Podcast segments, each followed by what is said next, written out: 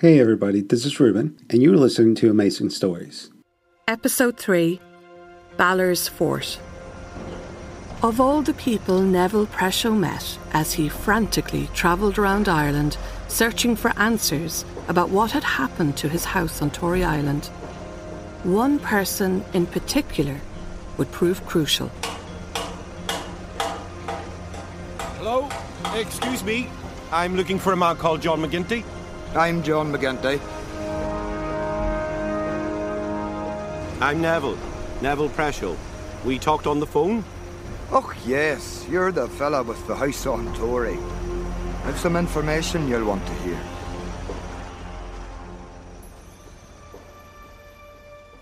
When Patrick Doohan's hotel opened for business, it was like a beacon of hope for Tory.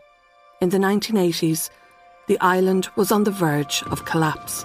It's the winter storms cutting them off for many weeks that persuaded a quarter of the population to opt for the mainland. None wants to talk publicly. Ten families are to leave. That's over 50 people. For decades, the islanders had been neglected. The simple, traditional way of life that had charmed Neville and caught his eye as a filmmaker translated to poverty for many of the islanders themselves. Here, the clock stopped a century ago. Everything's imported food, fuel, machinery. There's no running water, no sewerage, no cars, no doctor, no hotel, no trees, no crime, so no police. There were even suspicions that the government of Ireland wanted to shut the island down. A secret official document from 1978 suggested that all 150 islanders should be relocated, and Tory turned into a holiday home for American tourists, a high security prison, a quarantine centre, or even a firing range for the army. Even when islanders go to the to the mainland, sometimes they say Tamijagal Gaherin, we're going to Ireland because they see it as a place apart. Broadcaster and journalist Enyini Reshlon is from northwest Donegal and knows Tory Island well. Its remote nature and often was cut off for several weeks or even months in the winter with bad weather. It sort of breeds an, an independence in itself, and Tories often referred to as Galer in the Fodiga, a rock in the middle of the ocean, because it literally is a, a rock in the middle of the Atlantic Ocean. And it's that isolation and independence, the sense of having to stick together to survive, that helps explain why Neville met with such a wall of silence. Islanders often feel that they are apart and that even if they fall out among each other, maybe when there is an outside influence, that they will sort of p- close ranks or that they'll pull together or that they'll try and show a united front. So far, Neville's search for answers hadn't got him very far. He knew the house had burnt down. He knew at some point after that the remains collapsed, or more likely were knocked down and an engineer's report suggested that a digger was responsible. But then, Neville got lucky. My name is John McGinty. I'm a building contractor. John's not from Tory, but he did spend a lot of time there. My first trip to Tory Island, I was doing a housing scheme for Donegal County Council. There's six little houses built in the island, and I, I did them six little houses. In fact, he did quite a lot. Then I, I done up the health board and I done the post office, and I think I done maybe the roof in the parochial house, and uh, I upgraded the water scheme and I tarred the roads. So did a lot of little stuff about the about the island. More importantly, and the reason Neville wanted to speak to him, McGinty was subcontracted to do construction work on Patrick's new hotel. Do you mind if I tape our conversation? It's just for my records. Doesn't bother me who hears it. Sure, I'm only going to be telling the truth. So, I heard you were working on Patrick Doohan's hotel. I was only a subcontractor myself. I had a couple of fellas out there with me labouring, pretty basic stuff. But it's always more awkward on an island. We were coming and going all the time. That's why we appreciated your house. My house? Aye. We were staying in it. They'd us put up in this pokey wee place that was falling apart. Then Mary says, Sure, I'm looking after this house down by the site. You'd be doing me a favour moving in. Uh, but keep the damp out of the place. I, I, I, no rent ever changed hands. But I done a few wee jobs round the place. fixed the bathroom and the hot water pipes just to show we appreciated it. Nobody told me there were people living in my house. Mary should have told me. Oh, sure, there's no point worrying about that now. I'll tell you something much more interesting about Patrick Doohan. You'll want to hear this. Go on. Well, I knew your house was always going to be an issue. Sitting where it was, between the new hotel and the sea, Patrick said as much a couple of times, complaining that it interrupted his lovely view. This one day, Patrick comes out to me on the site and he says, Here, John, if I was to give you a thousand punts right now, would you knock that house there down? I could have, easily, not a bother. But I told Doohan he'd need to show me proof of ownership first, for I knew he didn't own that house himself. And what did Patrick Doohan say then? Nothing. It was left at that and no more word about it. I remembered him saying it, though. It came back to me when I heard the house had fallen down. Many years later, in court, Patrick Doohan would deny that he had ever offered John McGinty any money to knock the house down, but the judge could not make a finding either way. McGinty says he began to develop a sense of foreboding. I had a kind of a feeling that something wasn't going to be good. There wasn't going to be a good outcome out of this, you know. Like, you know, sort of when you're in the game as long as I am, or in the business as long as I am, sometimes you get that kind of a feeling, you know, and I, I got that kind of a feeling. He was right. The 11th of January 1993, just three days before Neville's house burns to the ground, a single sheet of asbestos sheeting disappears from the roof. This house would be a quite old house, but it, it has stood up to sort of fairly substantial storms, and there never was no problems with it.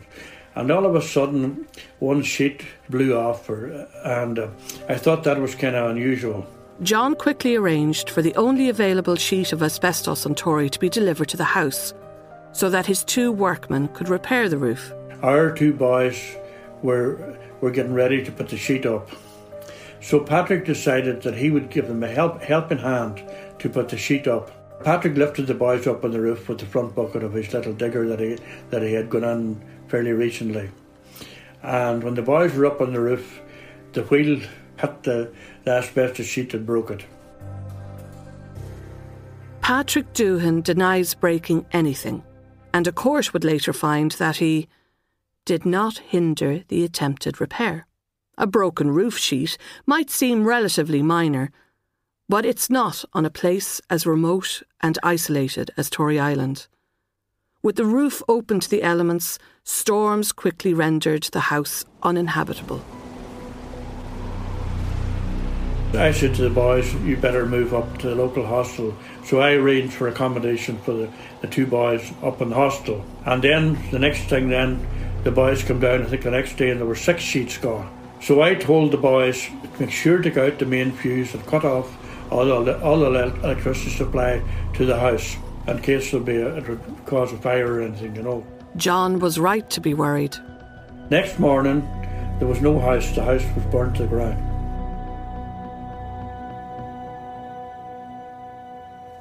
This is great stuff, John. Thank you. It's exactly what I've been looking for. Can you go over the night of the 14th for me? I wasn't on the island myself. Not a bit of bother booking a helicopter flight. I came the next day as soon as I heard. But the two boys who were labouring for me were at the house at nine the next morning and they told me there was nothing left. It was just a shell, completely burnt out. Now, I know you've lost your house, Neville, but that fire was a nightmare for me too. I'd five grand of gear in there. It all got burnt to a crisp. Have you any thoughts about how the fire started? No doubt in my mind. It had to have been done maliciously. What did the islanders have to say about it? Oh, nothing much. I'd say they all knew rightly what had happened, though nobody was forthcoming, if you know what I mean. I don't suppose Patrick had much to say on the matter. No, but I confronted him with it the next time I saw him. I said, Something suspicious has gone on here, Patrick, though I might not have the proof of it. And he just said he wasn't on the island when it happened. Apparently, his wife was having a baby. He was over in the hospital with her on the mainland. Tell me this. Were you the one who called the guards? Aye. I reported it straight away. One guard eventually landed out about six weeks later. There wasn't much point in him coming by then. But did you make it clear you thought a crime had happened? You thought this was arson, not just an accident? Absolutely loud and clear. That fire was so fierce, I just couldn't see how it was an accident. I don't understand. It doesn't make sense. If you reported the fire straight away, then why didn't they bother investigating? It's almost like they didn't care. An Garda Síochána, the Irish Police Service did investigate. Islanders say a lone officer arrived and left on the same day, but his investigation seemingly went nowhere. In fact, the officer's name and any written record of his investigation have been lost. A court would later accept that there was no evidence that Doohan or anyone directed by him had been involved with the fire. Meanwhile, the remains of Neville's house, by now a burnt out shell, continued to gradually disappear. Around this time, Patrick was complaining to the council about the dangerous condition of the house and said he was going to seek a demolition order. Eventually, a council engineer did visit Tory. His comments in the report about Neville's by then ruined house makes for interesting reading. How this building got into its present dangerous condition in such a short space of time, i.e., since work started on the new hotel whose view it was blocking, is anybody's guess. But permission was given for Patrick to clear the rubble from the road, the letter Neville had seen when he had visited the council. By the start of 1994, Neville's house had completely vanished. And on May the 11th, the new hotel, Óstán Thoraigh, opened for business. Tell me again why we're doing this, Neville. I want you to hear the evidence. It's exactly what we need. I knew John McGinty was the man to talk to. Here, listen to this bit. He says Patrick Doohan offered him a grand to knock my house down. It's reasonable for anyone who hears that to ask if Patrick was involved. And McGinty says Patrick's digger hit the house when they were repairing the roof. So what? Diggers probably hit things all the time. And he wasn't even on the island on the night of the fire. You can't go around accusing people without proof. Oh, look, I'm done here. I've had enough. Hold on a second. There's more you need to hear. This is good stuff I've got. They'll have to take me seriously now. I said I was done, Neville. I don't just mean for tonight. I'm done with the whole thing. The house, Tory, the whole bloody place. It's gone beyond a joke now. I'm getting really worried about you. You're obsessed with that stupid house. Tell me, where's it all going to end? It'll end when I find out what happened, and I'm so close, Fiona. Honestly, it won't be much longer. I can't. I mean, it's just too much. You're never here. And when you are, you don't talk about anything but the house. I miss you, Neville. I miss the way we used to be. Just a few more weeks. I promise, Fiona. I'm nearly there. So close. I can't give up now. Why don't we just go back to New Zealand? I know it wasn't always easy out there, but we had friends. The kids had friends. It's the only life they have ever known, and it was a good life. I think we should consider heading back. If nothing else, it'd be good for you. It'd be good for all of us. I'm sorry, Neville. I've had enough. But the house? I just need to talk to a couple more people. Neville, listen to me. It's time to go home. Neville sent the tape of the interview he had recorded with John McGinty to the Gardaí. But like the report from that lone officer who visited the island after McGinty reported the fire, the tape would eventually be lost without trace. The two months he spent searching Ireland for answers took a severe toll on his health. Eventually, he'd had enough. The family packed up and left for New Zealand.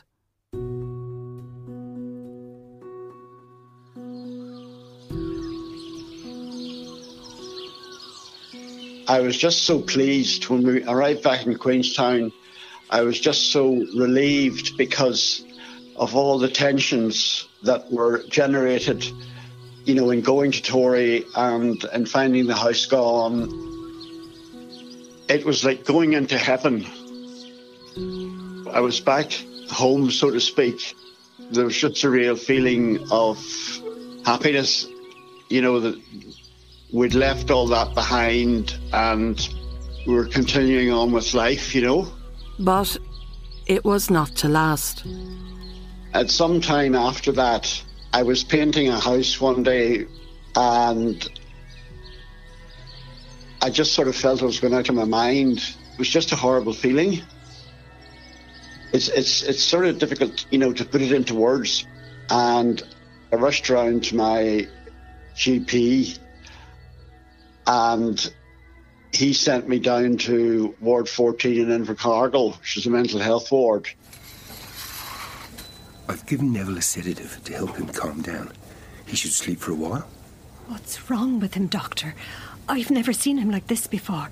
Is he having some kind of breakdown? Yes and no. Look, Mrs. Presho. Fiona, please. Fiona. Sometimes he doesn't make much sense. I'm sure he's told you about the house on Tory. We moved back to New Zealand to make a new start, but he's still obsessed.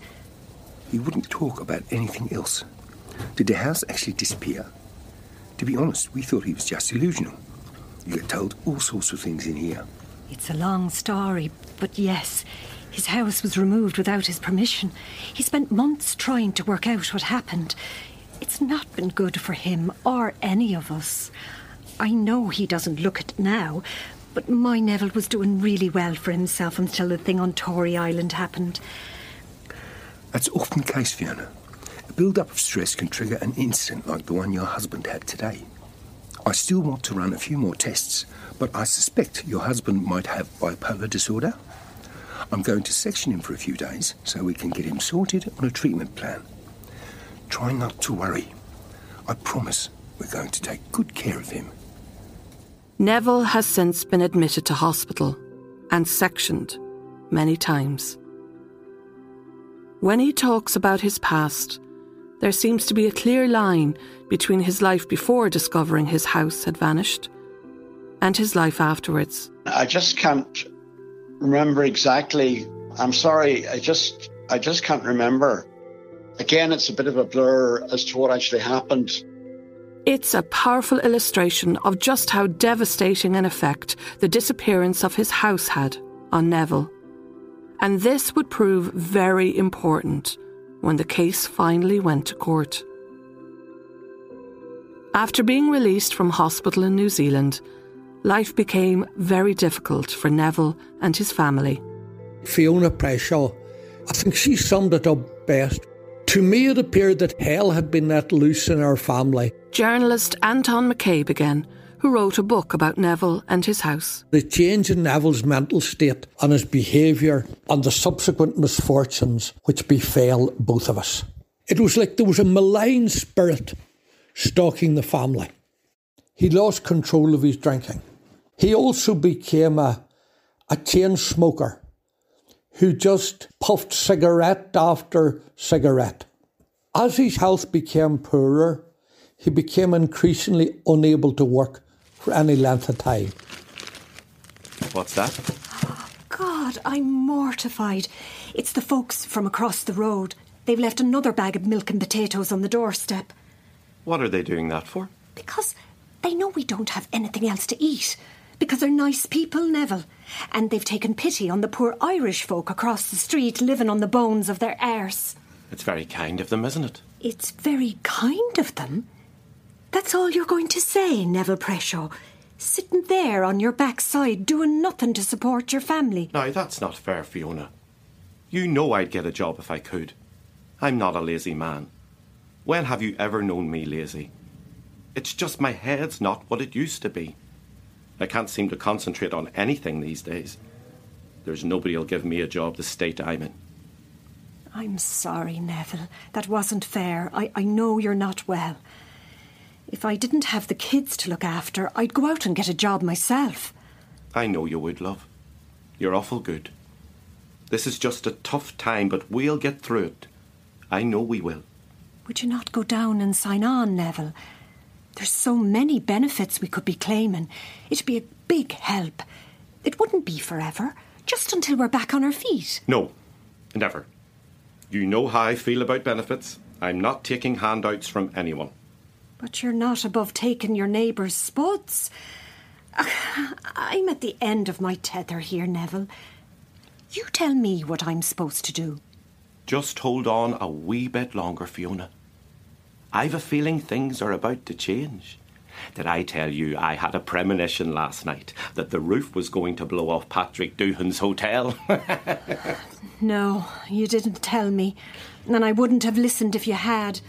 I don't want to hear any more about Tory Island.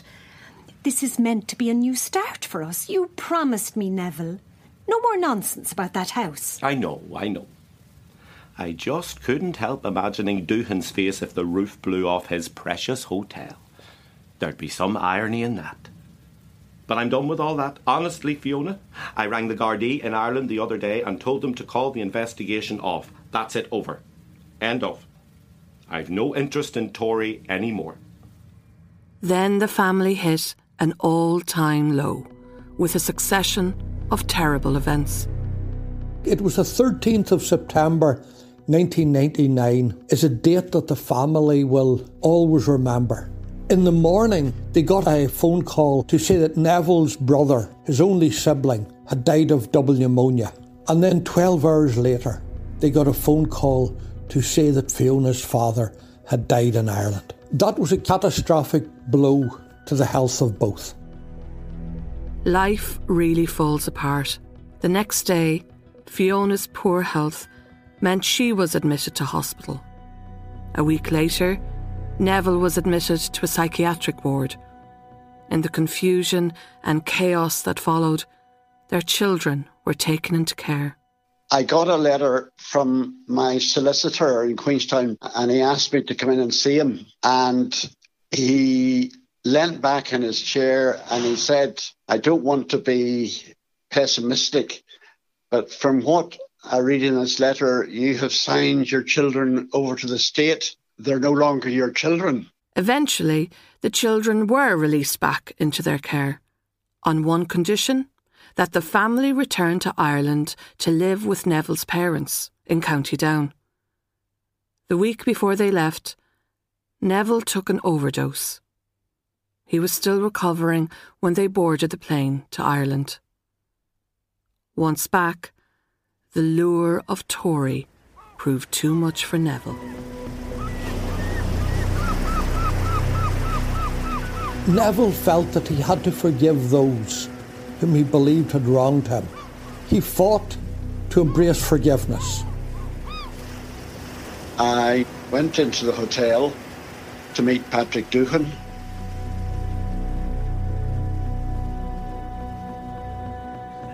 Can I get you anything else there? Neville? Is that you? Ah, I thought uh, you and the wife were living in New Zealand these days. We moved back. We had a few issues out there. Well, they say I have issues anyway. They told me I'm not right in the head. Um, sorry to hear that. Where are you living these days? With my folks. Just for a while. Till we get back on our feet. My head's all over. I can't get over what happened here. I needed to come back and try to, I don't know how to say this, forgive everybody for what they've done. I need to make peace with the island. Does that make sense? Am I making any sense? I don't know if I'm making sense anymore. Oh, Neville, sounds like you've had a time of it. Can I get you another drink? I haven't the money to pay for it. I've not been working this last wee while. I haven't been able to, and Fiona's not working either. I don't know what I'd have done without my Fiona. That woman's been an absolute godsend. Half the time I wonder why she still puts up with me. I've been a mess since the house disappeared. I need to make things better. If I could just start again. Listen, would you know of any land I could get on Tory? Could you help me, Patrick? A wee bit of land here would be like a new start. I'd have to look into it, Neville. Let me buy you another drink. Uh, in fact, take this and don't be spending it all on drink. Take it home to your wife and, and them weans of yours. I can't take this. It's far too much. There must be a hundred quid here. Uh, you're grand, Neville. You've had a while run of it these last few years. Sure, just pay me back when you have it. I have to go. I have to go. Where are you going? It's blowing a gale out there. Stay and have another pint. No. Thanks, Patrick. Thanks for everything, but I have to go. I've been here too long now. I have to go. Go where exactly? It's wild out there. There's nowhere to go. I've business here on the island. Business between me and the Lord. I'll pray for you, Patrick. I'll pray for you all. I'll not come back till I've found it in my heart to forgive. I'll stay out all night, all week, all year if it takes it. Hold on, Ned. Don't be going out there.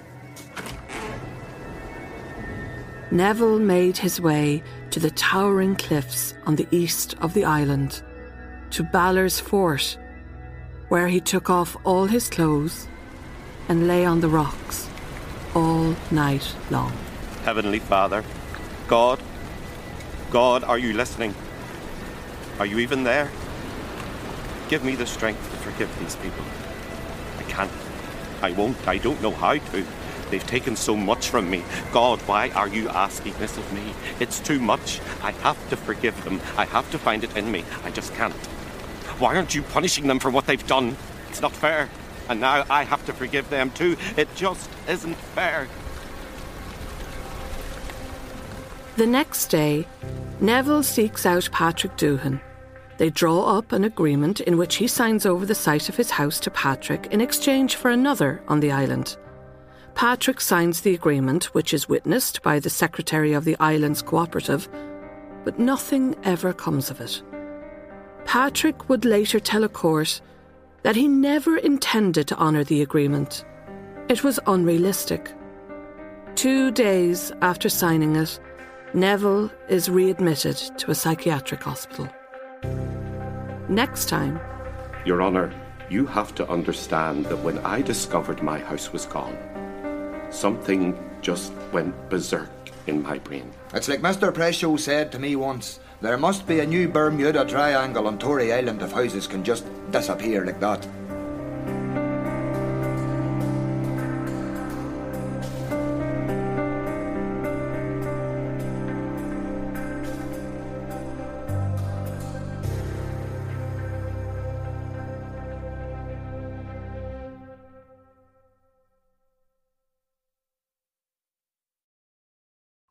Thank you for listening, and don't forget to join us tomorrow for yet another amazing story.